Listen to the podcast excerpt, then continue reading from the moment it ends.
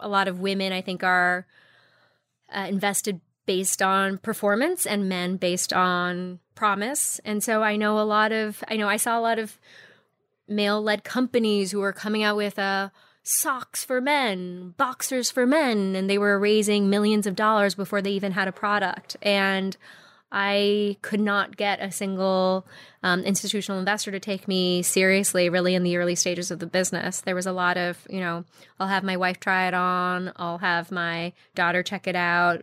But, you know, their wife was a stay at home mom, so not really my target customer. Their daughter was 18 years old, so again, not my target customer. You know, I think there was just a general, we can't get a gut instinct around this product, and so we can't take a chance on you. Whereas men's boxers, they could get behind because, you know, they wore men's boxers every day. The investor that ultimately came in for that that first institutional round, uh, he was just so unlike any other VC I had met. And, you know, he, he was so um, humble. And I think, you know, one of the first things he said to me was, I know nothing about women's workwear. And so teach me, educate me, like, tell me everything there is to know about it. And it was just such a different rapport from day one. For most startup founders, they are guided by the advice to never give up. For Sarah LaFleur, the CEO of MM LaFleur, a luxury quality clothing company via a seamless and direct to consumer stylist experience that takes the work out of dressing for work.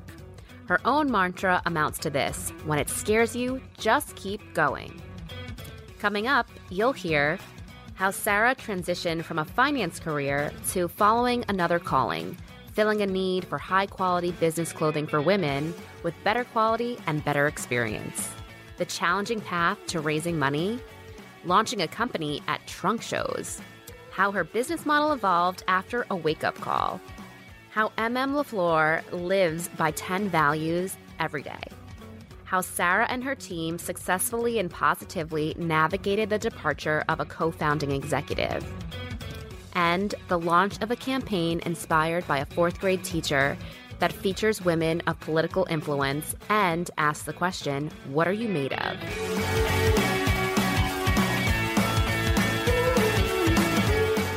This is the Entreprenista podcast, presented by Socialfly. It's the best business meeting you'll ever have, with must hear real life looks at how leading women in business are getting it done and what it takes to build and grow a successful company. It's beyond the gram, with no filters, no limits, and plenty of surprises.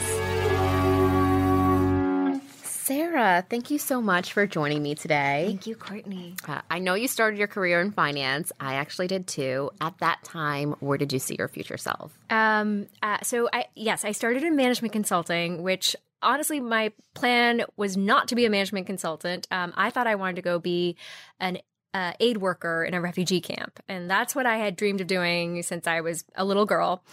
And the summer between my junior and senior year of college, I actually went and worked in a refugee camp in Zambia.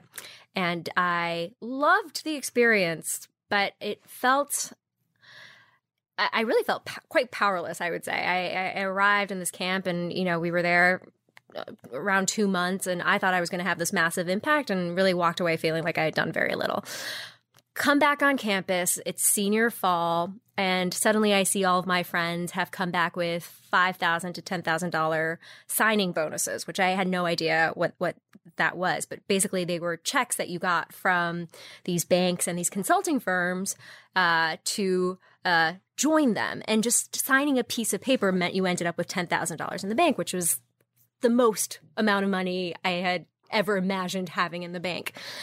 And um, wow, it's a, I had a really fickle change of heart. You know, I just, I started, um, I started thinking, well, maybe, maybe I should look at this management consulting thing. And uh, I started interviewing, and they said, well, if you really want to go work at a refugee camp, then management consulting is the perfect place for you.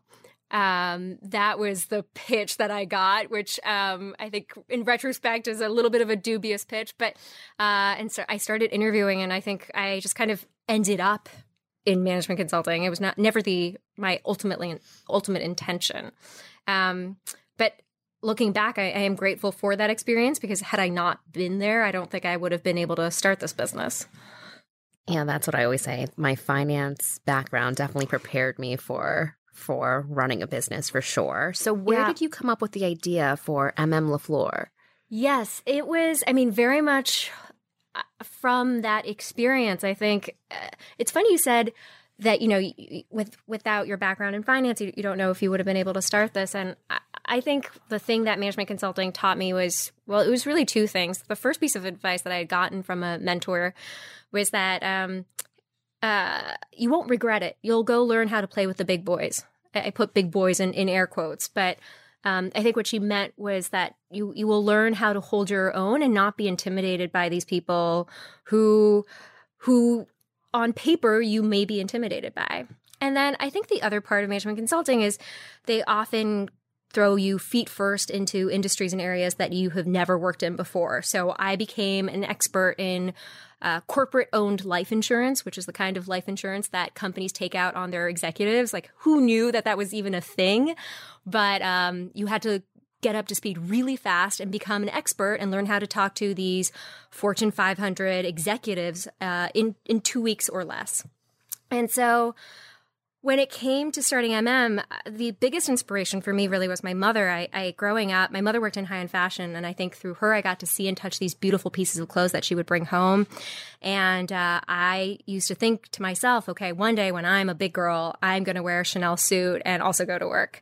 Um, and I quickly realized with my starting salary in consulting, which was not a bad one, uh, I was not going to get anywhere near a Chanel suit. uh, I was going to be shopping at, you know, kind of your run of the mill contemporary stores at best and spent a lot of money at those places buying clothes that I didn't particularly love, but I had to buy them because that's what was asked of you.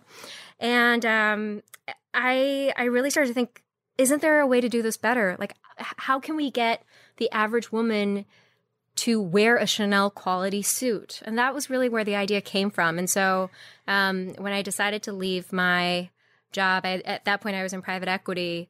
Uh, you know, again, similar to consulting, I went feet first and I said, I, I think there's a way to offer that level quality clothing to this woman. Let me see if I can figure it out.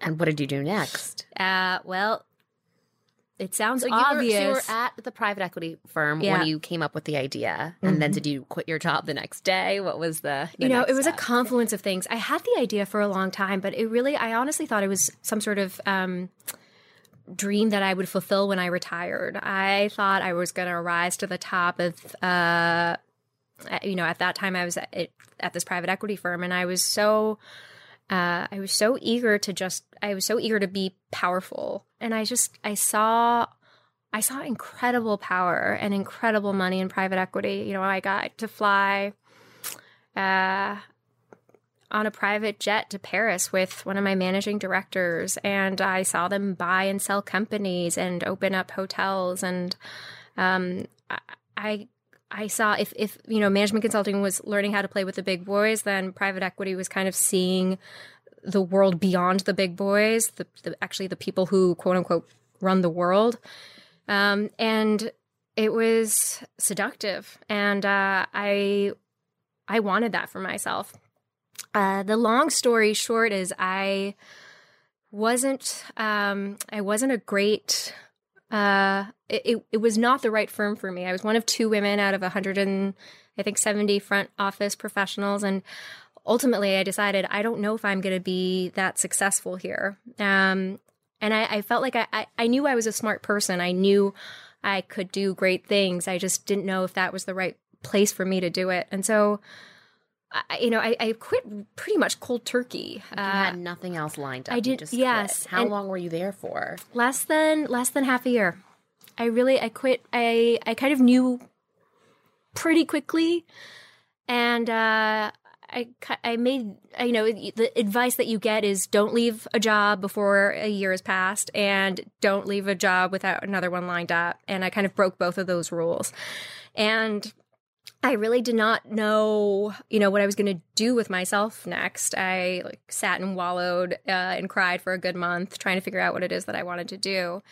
And um, but this idea for creating better workwear for working women that was always with me, and that was always something that I dreamed about. And I thought to myself, I was 27 at that point. I had no kids, no mortgage, really like zero responsibilities in the grand scheme of things.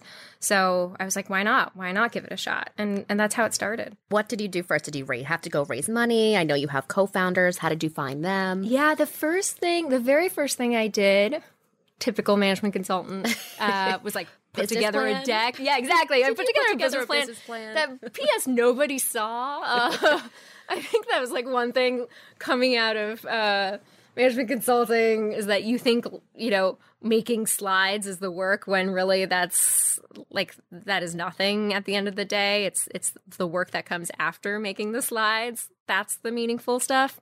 Um, but I yeah I made a deck, so the idea was pretty clear in my head and actually i would say after that the first thing i did was i i went to find my my partners my my co-founders um i not having gone to fashion school or not having had a fashion design background uh i did i i i hadn't i hadn't had the first clue about how to make a dress and you, you know really i think talking to my mother and and seeing the amazing talent that my mother got to interact with i thought to myself like if i'm going to make luxury designer quality clothing, I better work with a luxury designer. And so I went to several headhunters. Most headhunters laughed in my face. They were like, Who are you? I've got Calvin Klein on the other line. Like, please come back to me when you're serious. Uh, but this one headhunter took a chance on me and said, um, you know, I, I think I think this e-commerce thing is going to be huge. Uh, this was like 2011. Um, let me let me see if I can help you out. And so we, so he ended up introducing me to an an amazing uh, collection of designers. Uh, and you're probably wondering, like, why the hell would they want to speak to you? But I mean, uh, this was an interesting time in the economy. We had the financial crisis in 2008. What year was this? This was at point? 2011. So a lot of the a lot of the fashion houses had either closed or downsized significantly. I think a lot of people were wondering, okay, what's the next wave of fashion? So there was a lot of there there were so many great designers uh, looking for their next opportunity. Now, Miyako, my creative director, uh, had a job. She was quite happy, but she was one of the people who I got to convince because I think she also saw she didn't she she didn't quite understand where the high end fashion market was going and when i came to her and said look there's a whole group of professional women out there they feel like the clothes that are being offered to them are total crap and i think we can do something better together. She i remember her saying to me wow i thought everything that needed to be designed in the world had already been designed. I never thought that there would be a gap in the market. Um, and i think that's initially what attracted us to each other. Um, and then my other co-founder was Narie. Um, she was actually the first person I had ever managed at uh, the consulting firm I was at, and so we were we became very close. And I just i i kind of instantly knew that um, she could be an extension of me. So for the first six months, I was doing it by myself, and then Miyako joined, and then another six months uh, passed. And so at that point, I'm a year in, and I'm thinking, okay, how do I really start to scale this business? And I basically it came to a point where I didn't have enough hours in the day to get things done. And Narie, I knew, I trusted, and we complemented each other in, I think, a, a way that I've never really felt with any other business partner. So she came on, and and it was the three of us. Did you raise money? I started with thirty five thousand of my own money. I had saved up. I basically I put every single cent that I had saved up into the money into the business, which now I'm like that was insane. But again, you know, back then I was like, you know, it was 27. Like, what else was I going to use it for? Um, and uh, and my parents lent me thirty five thousand, so I started with seventy thousand dollars, and that was the that was the beginning of the business, and that took me through the first year. So that took me through um, hiring Miyako and paying her a very very nominal fee, um, launching a very basic website, not even e- an e-commerce site, just a very basic website, um, buying fabric and making samples, and then ultimately coming up with seven seven samples, seven designs, I should say, that we were really really proud of. And then we took that to uh, we hosted our first trunk show at the Soho House, which sounds fancy, but honestly was the cheapest suite that we could find in New York City and we invited our friends uh, and and colleagues to come and try on these seven dresses, and um, and that went. That was gangbusters. Um, that really was a sign that we had done. I think we had made we had made dresses that were truly special. Uh, we we did eight trunk shows all together, but you know uh, by the third trunk show, we didn't know a single person who was in the room. And it was this amazing network effect where we saw, you know, if we had one woman come from one, say, law firm, then at the next trunk show, we would see five people from that law firm and we would say, like, how did you hear about us? And she was like, well, I saw Lori wearing it in the water cooler and, you know, here we are. And I think it was a real reminder that fashion magazines weren't the inspiration for these working women. It was each other. They were telling each other where to buy things, what brands they liked. And so we we really benefited from just tremendous word of mouth. Um, and I think it was after we did those eight trunk shows and we were feeling really confident with the product. That's when we went out and did our first Friends of Family fundraising, which we raised about $400,000 and uh, is the hardest $400,000 I have ever had to raise. Um, you know, we have since then raised more money and, and institutional money, but nothing will ever compare to the. Is this really where your background in private equity came into play? How did you figure out how to you value know, your company at that point? I think um, it it certainly, I think, made investors comfortable that I knew how to talk about the financials of my company. Uh, uh, but I will also say I don't think anybody invested because they thought I had a good business background. And I, I tell this to a lot of, I think, other entrepreneurs who are trying to get started is at that friends and family stage, nobody's investing in you. Nobody's investing in your company because of your business idea. Everyone's just investing in you. So either they think you're special and you're going to do something special or you have a pre-existing relationship with them and you have a track record of staying true to your word um, or or you don't. And that really, I think, is so much about the friends and family around.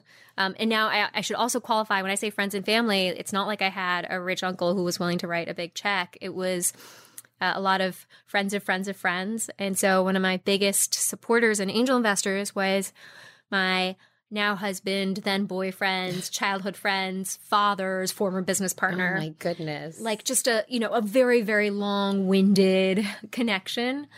Uh, and it was, it's really one of those times where you have to take every meeting that comes your way because you really right. don't know where the next check is coming from. I know that it can be Stephanie and I Stephanie's my business partner. We've yes. never raised money, but I know just from speaking with other people who have, it's a very time it's almost a full-time job. Oh, totally. Uh, so how long after your 400,000 did you have to raise again?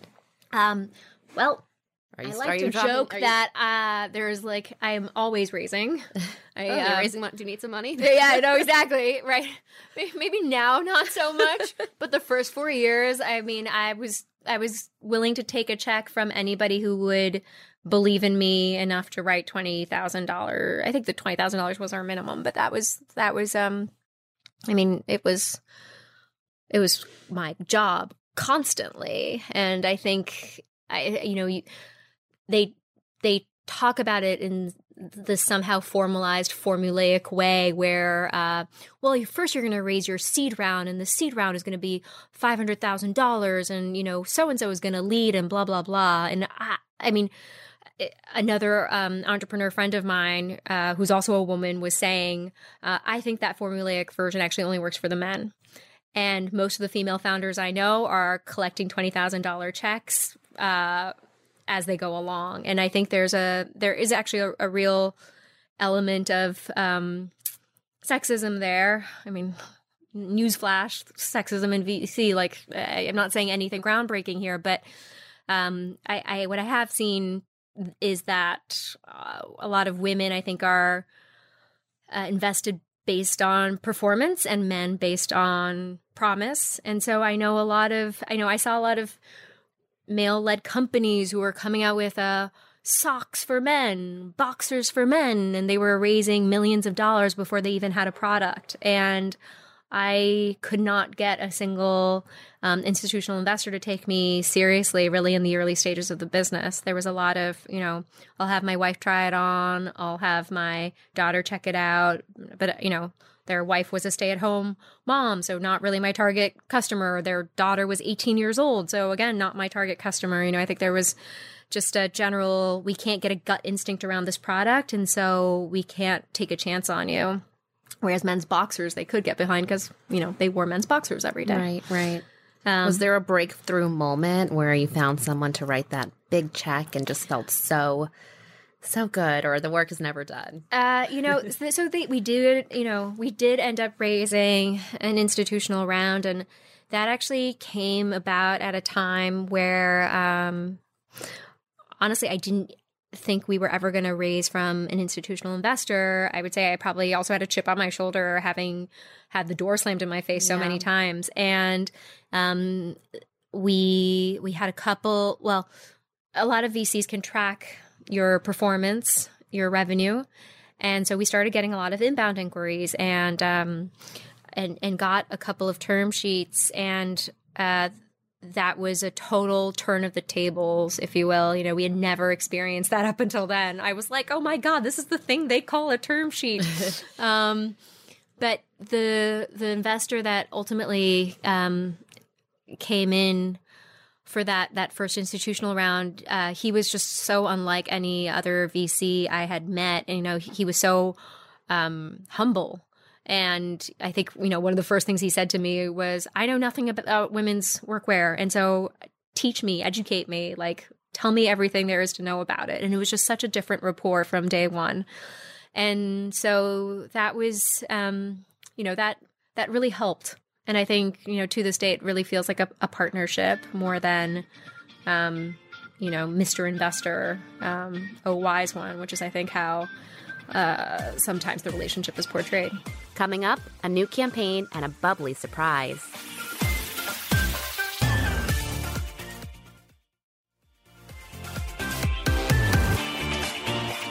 How has the business model changed from day one to what it is now? So I think in the beginning, we thought that creating high end designer quality clothing at a fraction of the price would be enough. That would be sufficient. And so, you know, I said earlier we launched with these trunk shows and I mean our dresses were selling like hotcakes. So we were like, wow, we've really landed on something special here. Our products are amazing. We're going to launch our e-commerce site and overnight we're going to become an instant success. And so we launched our e-commerce site January 1st, 2013, and it was crickets. It was we didn't see any of the traction that we had seen when we had done these in in-person events. Uh, and that was a real wake up call for us. And I will say that period went on for probably a good year where we just like could not figure out. I don't remember what year it was, but I can tell you I found out about your company Yeah. through a Facebook ad. Oh, really? So I don't remember. I don't know when you started Facebook advertising, but that's how I discovered the brand. That's well, okay. Thank you for telling us that, and um, makes us feel ever so slightly better about the amount of money we spend on Facebook. it works. It Uh, works. but uh, yeah. So we, um, it was really, it was so weird to me because when we could get customers to try it on, they would they would buy it. But our dresses, you know, I like to say that that what we do is we sell boring black dresses. You don't realize how special the boring black dress is until you put it on your body and you appreciate the fabric and the fit and ultimately just how good you look and hopefully how powerful you feel. But it is so hard to tell that story on e-commerce. And, you know, one day I would love to like write up I was going to say a book, but maybe I'll just start with like a white paper or something about this, which is I think e-commerce has really put um, has really devalued quality. And and what I mean by that is so, you know, our black dresses will run anywhere from 145 to 325. So not super expensive, but not cheap. And uh, online, if you're looking at our black dress and you compare that to another dress that's selling for thirty dollars, honestly, it's hard to tell the difference because in Photoshop you can look, make make anything look good. Uh, so when you're trying to shop online, it's really hard to tell the difference between a two hundred fifty dollar dress and a 30 dress, thirty dollar dress, and um, that was that was really our Achilles heel. We it, we had we could not get our customers to understand why our dresses were priced the way they were priced. Anyway, to make a very long story short, um, it was in early 2014 when we were sitting in this warehouse that was about 100 square feet, so half the size of the room. I know your listeners probably can't see it, but um, a small room and uh, we were looking at our overflowing inventory and we're like, wow, we are going to go out of business unless we find a way to move this inventory. What are we going to do? And we said, okay, well, let's, we have about a thousand customers on our mailing list at that point. Let's just see if we can send our customers a box of dresses and see if they'd be willing to keep anything. And so we, that's what we did. We emailed our customers and we said, hey, uh, hey courtney you know i know you loved the annie dress um, that you bought uh, at this event um, we'd love to send you a box of dresses that we think you'd like would you be willing to give it a try and we had 18% of customers write back to that email saying sure send me a, send me a box i've been I've been meaning to order from you for a while. I just haven't had the time. Or I wanted to order from you, but I wasn't sure I'd, if I'd be a size 8 or a size 10 now. And we made more money in that one week than we ever had in any month leading up to that point. And that was a real light bulb moment for us where we were saying, and this is what customers what customers would say. They would say, um, they they they just couldn't pull the trigger when they were looking at our stuff online. And after they tried it on, it was so easy to understand, you know, why why MM. And so that was that was the the as they say the pivot. that was the big pivot for us in the company where we're saying, okay, let's let's actually do all of the work for the customer. Let's not make our customers who are by the way, they're working women. They're so tired. They get home after a long day of work. A lot of them have kids. They put them to bed. The last thing they want to do is go online and go workwear shopping let's do that work for them. Let's just get them to fill out like the very, very basic information about themselves. You know, how tall are you? Yeah, I, I took the quiz. You did? night. Yeah, yeah, yeah. Okay, so you know. um and let's do all the work for them. And you know, I think that's when so we launched that model officially in October 2014 and uh, overnight our revenue tripled and it was you know to this day one of the craziest things we had ever experienced as a business uh, because i think the, the moral of the story there is you know nothing about our physical product changed. It's the same price the same dress the same style same branding. Um, the only way the only thing that changed was really how we were introducing our products to first time customers saying like we'll pick for you. Don't worry about it. Um, and and all of our scale as a business has come really from that point forward. So, gosh, I started working on this in mid 2011 and that was late 2014. I mean, it was like it was 3 plus years just to get to that point where we were saying like I think there might be I think there might be something here. Were you scared before that point that this was just not going to work? What was going on in your mind? Oh, Courtney, I am like I'm constantly scared. I it's it's um it's so funny you say that because I just texted my husband last week uh about something, you know, something new we're trying and I just texted him, I'm so scared. And I read I like looked at my text and I was like, wow, I sound like such a baby. I mean, I'm like a 35-year-old woman saying I am so scared, but I I feel like I am so scared on a regular basis. I think that's what keeps you competitive in the market. You have to stay innovative. And if Yeah. you aren't scared, then you'll probably go out of business because you don't care anymore. Yeah, you're right.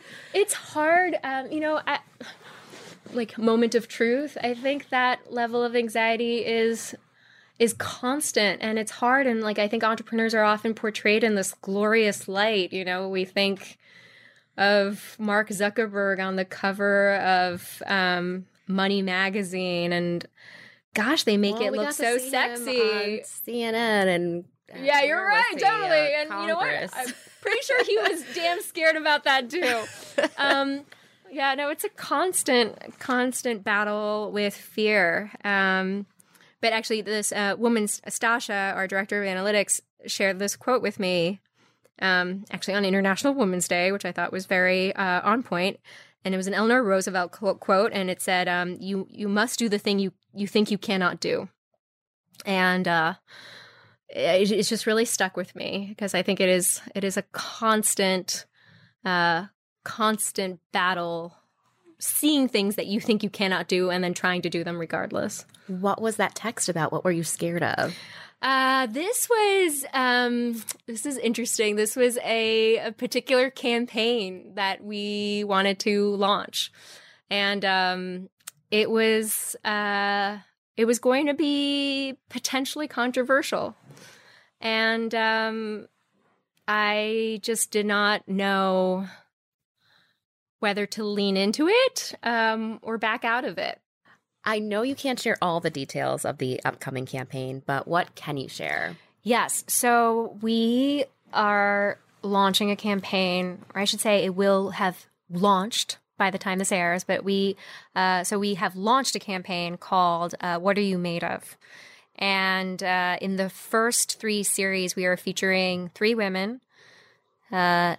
Catt Sadler, who was the former anchor of a E uh, E Entertainment news show, who left because of uh, wage inequality. She found out that her co-host was making more than double what she made, uh, and wrote a fantastic piece for Vanity Fair about that. Uh, we are also featuring Cecile Richards, uh, our the past president of Planned Parenthood and activist. And uh, last but not least, Amy Sherald. Um, she's uh, an incredible painter, really world renowned painter, uh, also heart transplant recipient, uh, and most well known for the portrait of Michelle Obama. Uh, so we are starting with these three women. And um, the the concept actually came from so a friend of mine is the uh, headmaster of a school in Chicago, and um, he and his wife sent me an exercise that his fourth grade teacher made her students do, um, where it was essentially a series of Mad Libs, and these Mad Libs uh, put together created some of the most beautiful poems about where these 10 year old children had come from. And uh, so then we started thinking, like, okay, what would this look like for professional women? And I think when we think of women's careers, uh, it is often anything but a straight line. It's a lot of pivots and turns. And I mean, we were just talking about, you know, how I started MM. Like the last place I thought I would ever be is in fashion. And here I am. And and could we somehow reflect that in through these Mad Libs?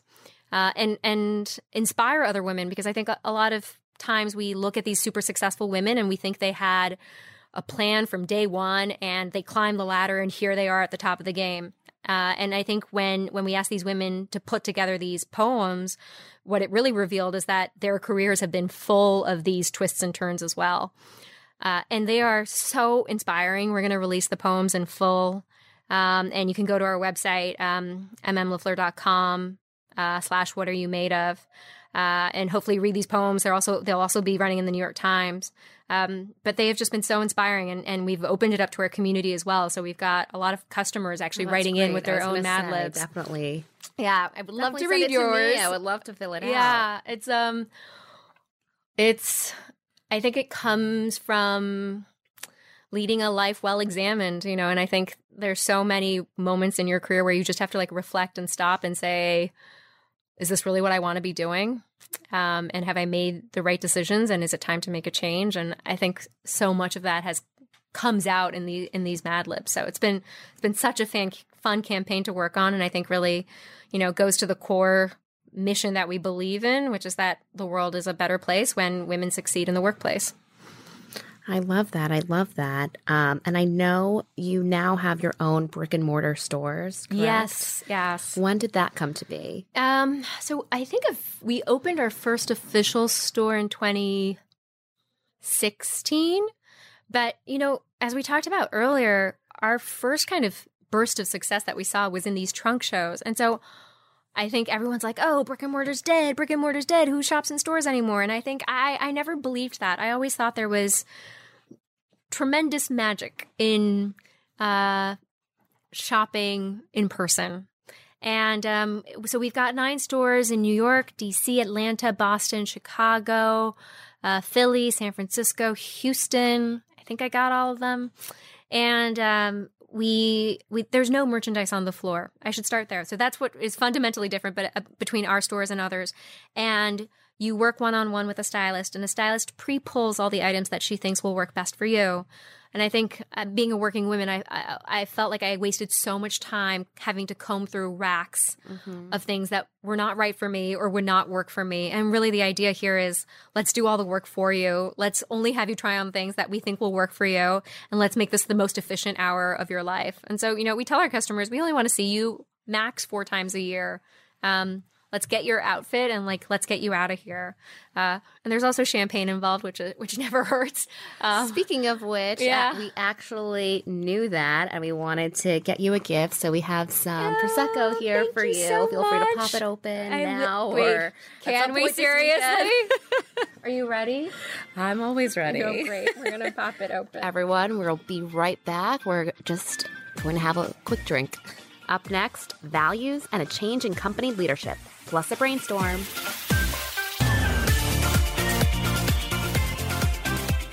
A common theme from all of the guests we've interviewed on our podcast so far is that they've all relied on support from other women through groups. So we decided to start an Entreprenista Facebook group.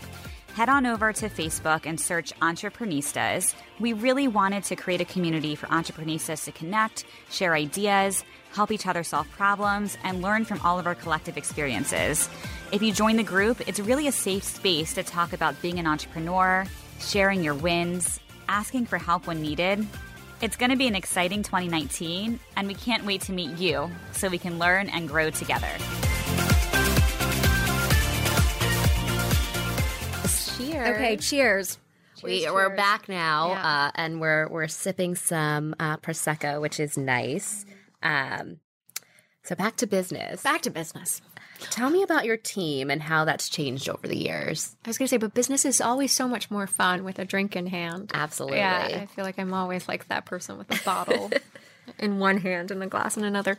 Um, yeah, my team is my team is incredible. I think um, I have really been. Uh, I don't want to say blessed because that sounds so. That's such a cliche, but uh, I think just having spoken to other friends of mine who are entrepreneurs, I have, I've been very lucky in the in the kinds of people that I have gotten to work with, and um, so we've been really up and running. We just hit our sixth year anniversary, and I think uh, one of the one of the things that naturally starts to happen is is you know the original team of people that you built the company with um they they either the the role is no longer right for them or the role that existed is no longer there or maybe they're just tired and they're really they're ready for a new challenge. Um, and i think we've talked a lot about at our company about how we do that because i am emotionally so attached to the people that I started the company with. I think um I um I'm I'm quoting Goop here or Gwyneth herself, but she I just saw her at South by South. Oh, you did? Yes. Did you so did you see her New York Times piece about um When? It was it was a, I think a corner office piece just just this past Sunday, but she was talking about when you first start a company, there's so many feminine char- characteristics. It's intuitive, it's collaborative, uh, you are uh, working together as though you were a family. And as your business starts to grow, you need to bring in more masculine traits and Yeah, she did talk about yeah, that. right. And so uh, it, it you have to formalize, you have to create systems and processes, and um, it's you have to kind of lose maybe all the things that made you successful initially. And I've I think I've I've really um, when she said that I was like, yes, yes, I I agree wholeheartedly. Um, and I would say so. I have two co-founders, as I said earlier, Miyako, my creative director, and Narie. Um, and Narie decided that she wanted to take some time off about I want to say a year and a half ago. Um, and initially, she left to actually help her parents build uh, her their dream retirement home, uh, which was a rotating house. Um, and she is a engineering nerd, and so this was her high school science project. And this opportunity came, and she was like, "You know, what? I really feel like this is something I have to go do." And uh, she's she wrote about this for our uh, digital magazine, the M Dash, and so this is all public and out there. Um, uh, and she left, and you know, uh, some time passed, and I think there was some conversation about whether you know she wanted to come back or not. And I think we, uh, you know, we kind of mutually agreed that this would be the right time for her to try something new, and that was. Um, you know, at that point, she had already not been at the business, um, and so function wise, I didn't think uh, functionally, I was not worried that things would start to go awry. But just emotionally, I think not having her there hit me way harder than I ever imagined. It wasn't really until, um, you know, she was like not uh, at my side that I I felt this like massive vacuum. Not so much because of the the functions that she oversaw, but really because she was, um, uh, you know, such a such emotional support to me, uh, and it's um, it's interesting. I think as the company grows, you bring in new people, and there's something so beautiful about that too. The new energy that they bring. I know everyone says that, but it's really true. They make you see your own business in new eyes and and think about it in ways that you had never thought about before. Um, and experiencing that has also been a wonderful thing. How did you position her departure from the to the team? You know, she actually she came and told the team herself. Um, what was her role at that point? She so she was COO, and she uh, and she left.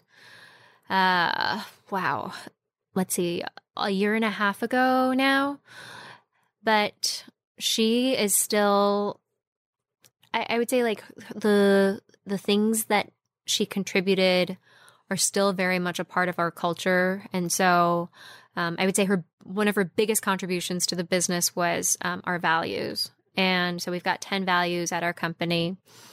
And uh, we talk about them incessantly. They are uh, you know, they are on decals on our walls. You see we them as soon as you walk in. Yeah, you have that too. Yeah. And and they really are part of our daily language. And um, Narie was the one who said that she wanted to codify this and put this uh, together um, very, very early on in the business when I felt like we were still like barely able to pay rent. And I was like, this does not feel like the right priority right now. Like, why are we spending our time writing our values when um, we just need to sell some damn dresses? But she was absolutely right. And um, so one of our core values actually is this it's this japanese word called kizukai. Um, I'm, I'm, half japanese so uh, that's where it comes from but the rough english translation is empathy and action. Um, so the idea is like okay if okay what's the difference between empathy and action and empathy? It's um, if you see someone walking through the door and they're looking they they look like they're coming in from a really hot summer day then go and grab them a glass of water don't ask them if they want a glass of water. You know, that's that's empathy in action. And that we really try to emulate in everything we do, the way we interact with each other, the way we treat our suppliers, the way we we treat and work with our customers.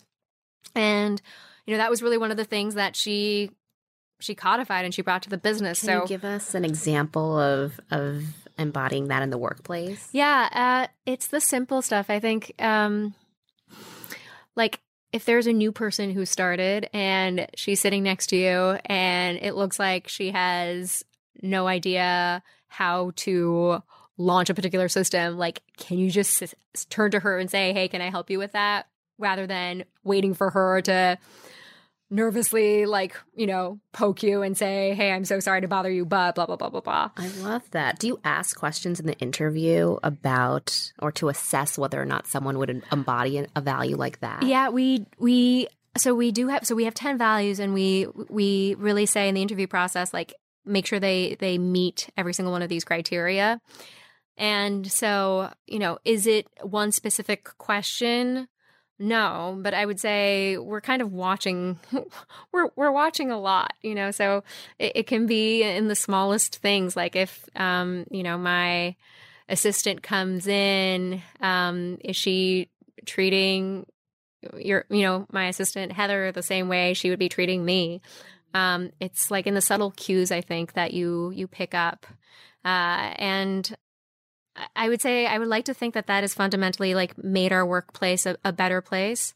Um, we we don't always get it right. Like I I think we're always learning, and I'm I'm definitely learning as a CEO how to um as as as Gwyneth would say systematize a lot of these things. But I think uh, you know Narie was so fundamental in coming up with the the heart of the company and uh, we really try to preserve that on a day to day basis. Switching gears a bit, what is a typical day like in your life? Uh, it is, there is really no typical day. I will say the one thing I'm pretty adamant about is um, not having meetings before 11 a.m. And Oh, I need uh, to try that. yes, my brain doesn't I- work before. That. No, it's it's really it's um it is the system that I've I have perfected over the years. Um my I wake up pretty early. I'm usually up by 6:30 um and the time that I get in the morning is when my brain is kind of at its sharpest if you will.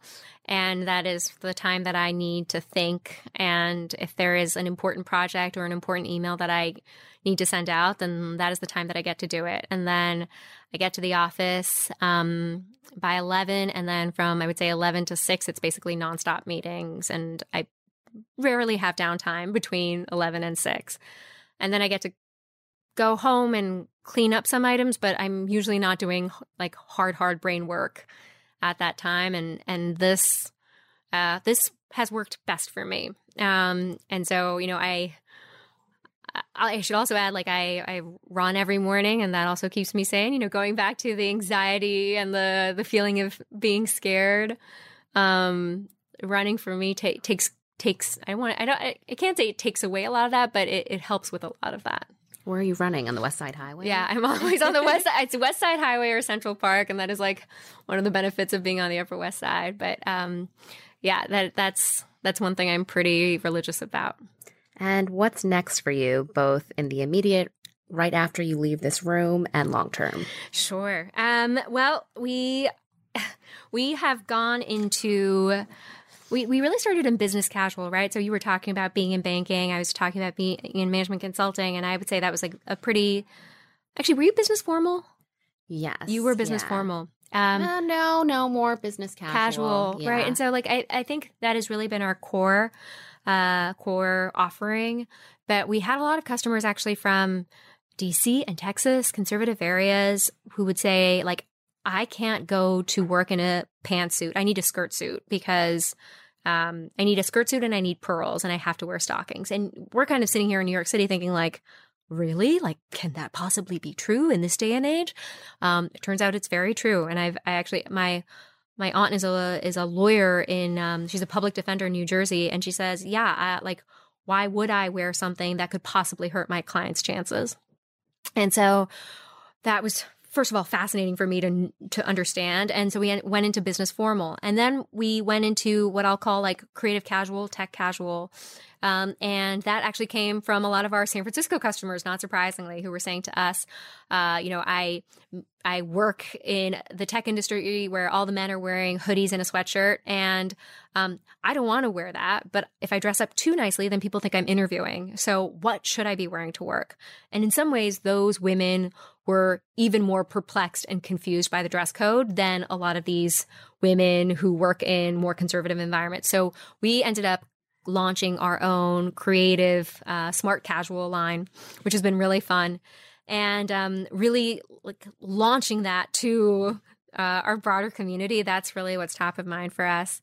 Um, and then we went in and we just launched shoes actually, which has been so fun. We worked with a factory in Tuscany, um, who they make shoes for the best luxury brands. And basically we went to them and said, you know, we love what you're doing here. It's so beautiful, but it's so uncomfortable and you're going to have to help us make this super comfortable. And so we ended up incorporating a lot of technology that you usually you only use for sneakers. Um, we were, we, we used a technology called Poron. really that that's, that that's, stuff that they use in running shoes. Um, and we put that into our heels, um, really to create the most beautiful but comfortable pair of heels that, uh, that you could ever imagine. And so, um, it's, it's really about telling that story and, and getting our customers to give it a try. I love that. I love that. And then something else we like to do on the show is a brainstorm where Yeah. we'll put 60 seconds on the clock and we can talk about and discuss really anything that you would want to brainstorm. You You know, pick my brain, ask me anything. I would love that. Okay, so what I think one of the most powerful things we have um, in our company is our is our is our customers. And when we do these VIP dinners, and sometimes we do them in our stores, and sometimes we do them in uh, at, at these fancy restaurants. You know, at one table we will have the head of investor relations for a major tech company, a congresswoman, um, the head of the physics department for uh, an Ivy League university, um, uh, an analyst at a hedge fund, kind of all sitting at the table, all different ages. So it's not really just, you know, women who have made it and are at the top, but also women who are maybe just getting their career started or are mid career. And it is the most magical experience. Um, and we we ask women this one question, which is, "Tell us about a life changing moment." And uh, you tend to get some of the most revealing stories coming out of this. And and I think my question is like, how can we bring that to a broader audience? You know, what I mean, here you are doing podcasts, which is amazing. Um, how can we create more opportunities like that where women are connecting with people outside of their industry, outside of their age group? I don't know. I love your I love your thoughts.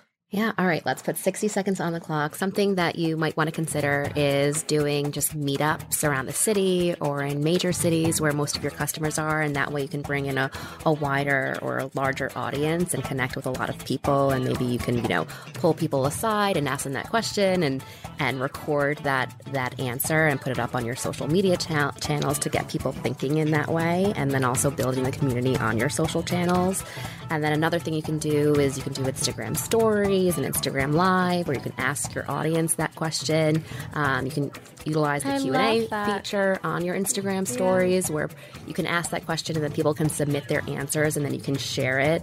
And then you can do kind of like something that we did, surprise and delight your cus- delight your customers and just send them something look at their social channels send them a gift for something that you know they might like or that relates back to whatever their story was and just make them feel happy and, and better about their day or by partnering with you Yeah, I love that. Um, I just discovered Instagram stories like three weeks ago.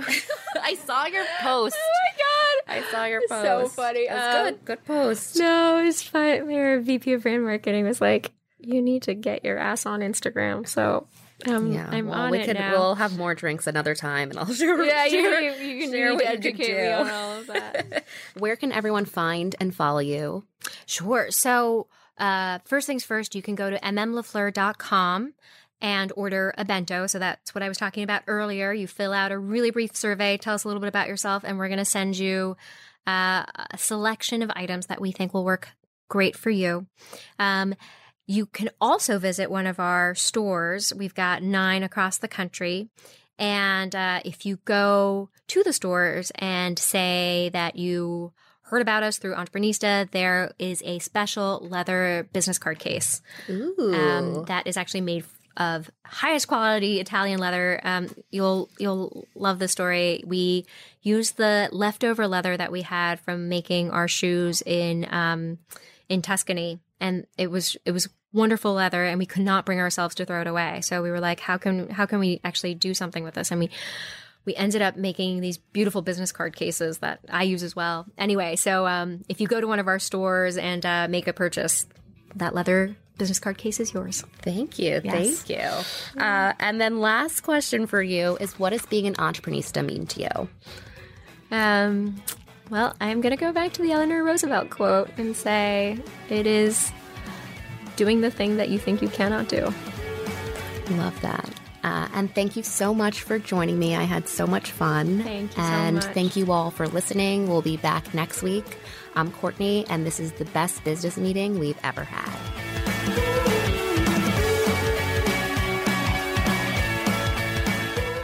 Thanks for listening.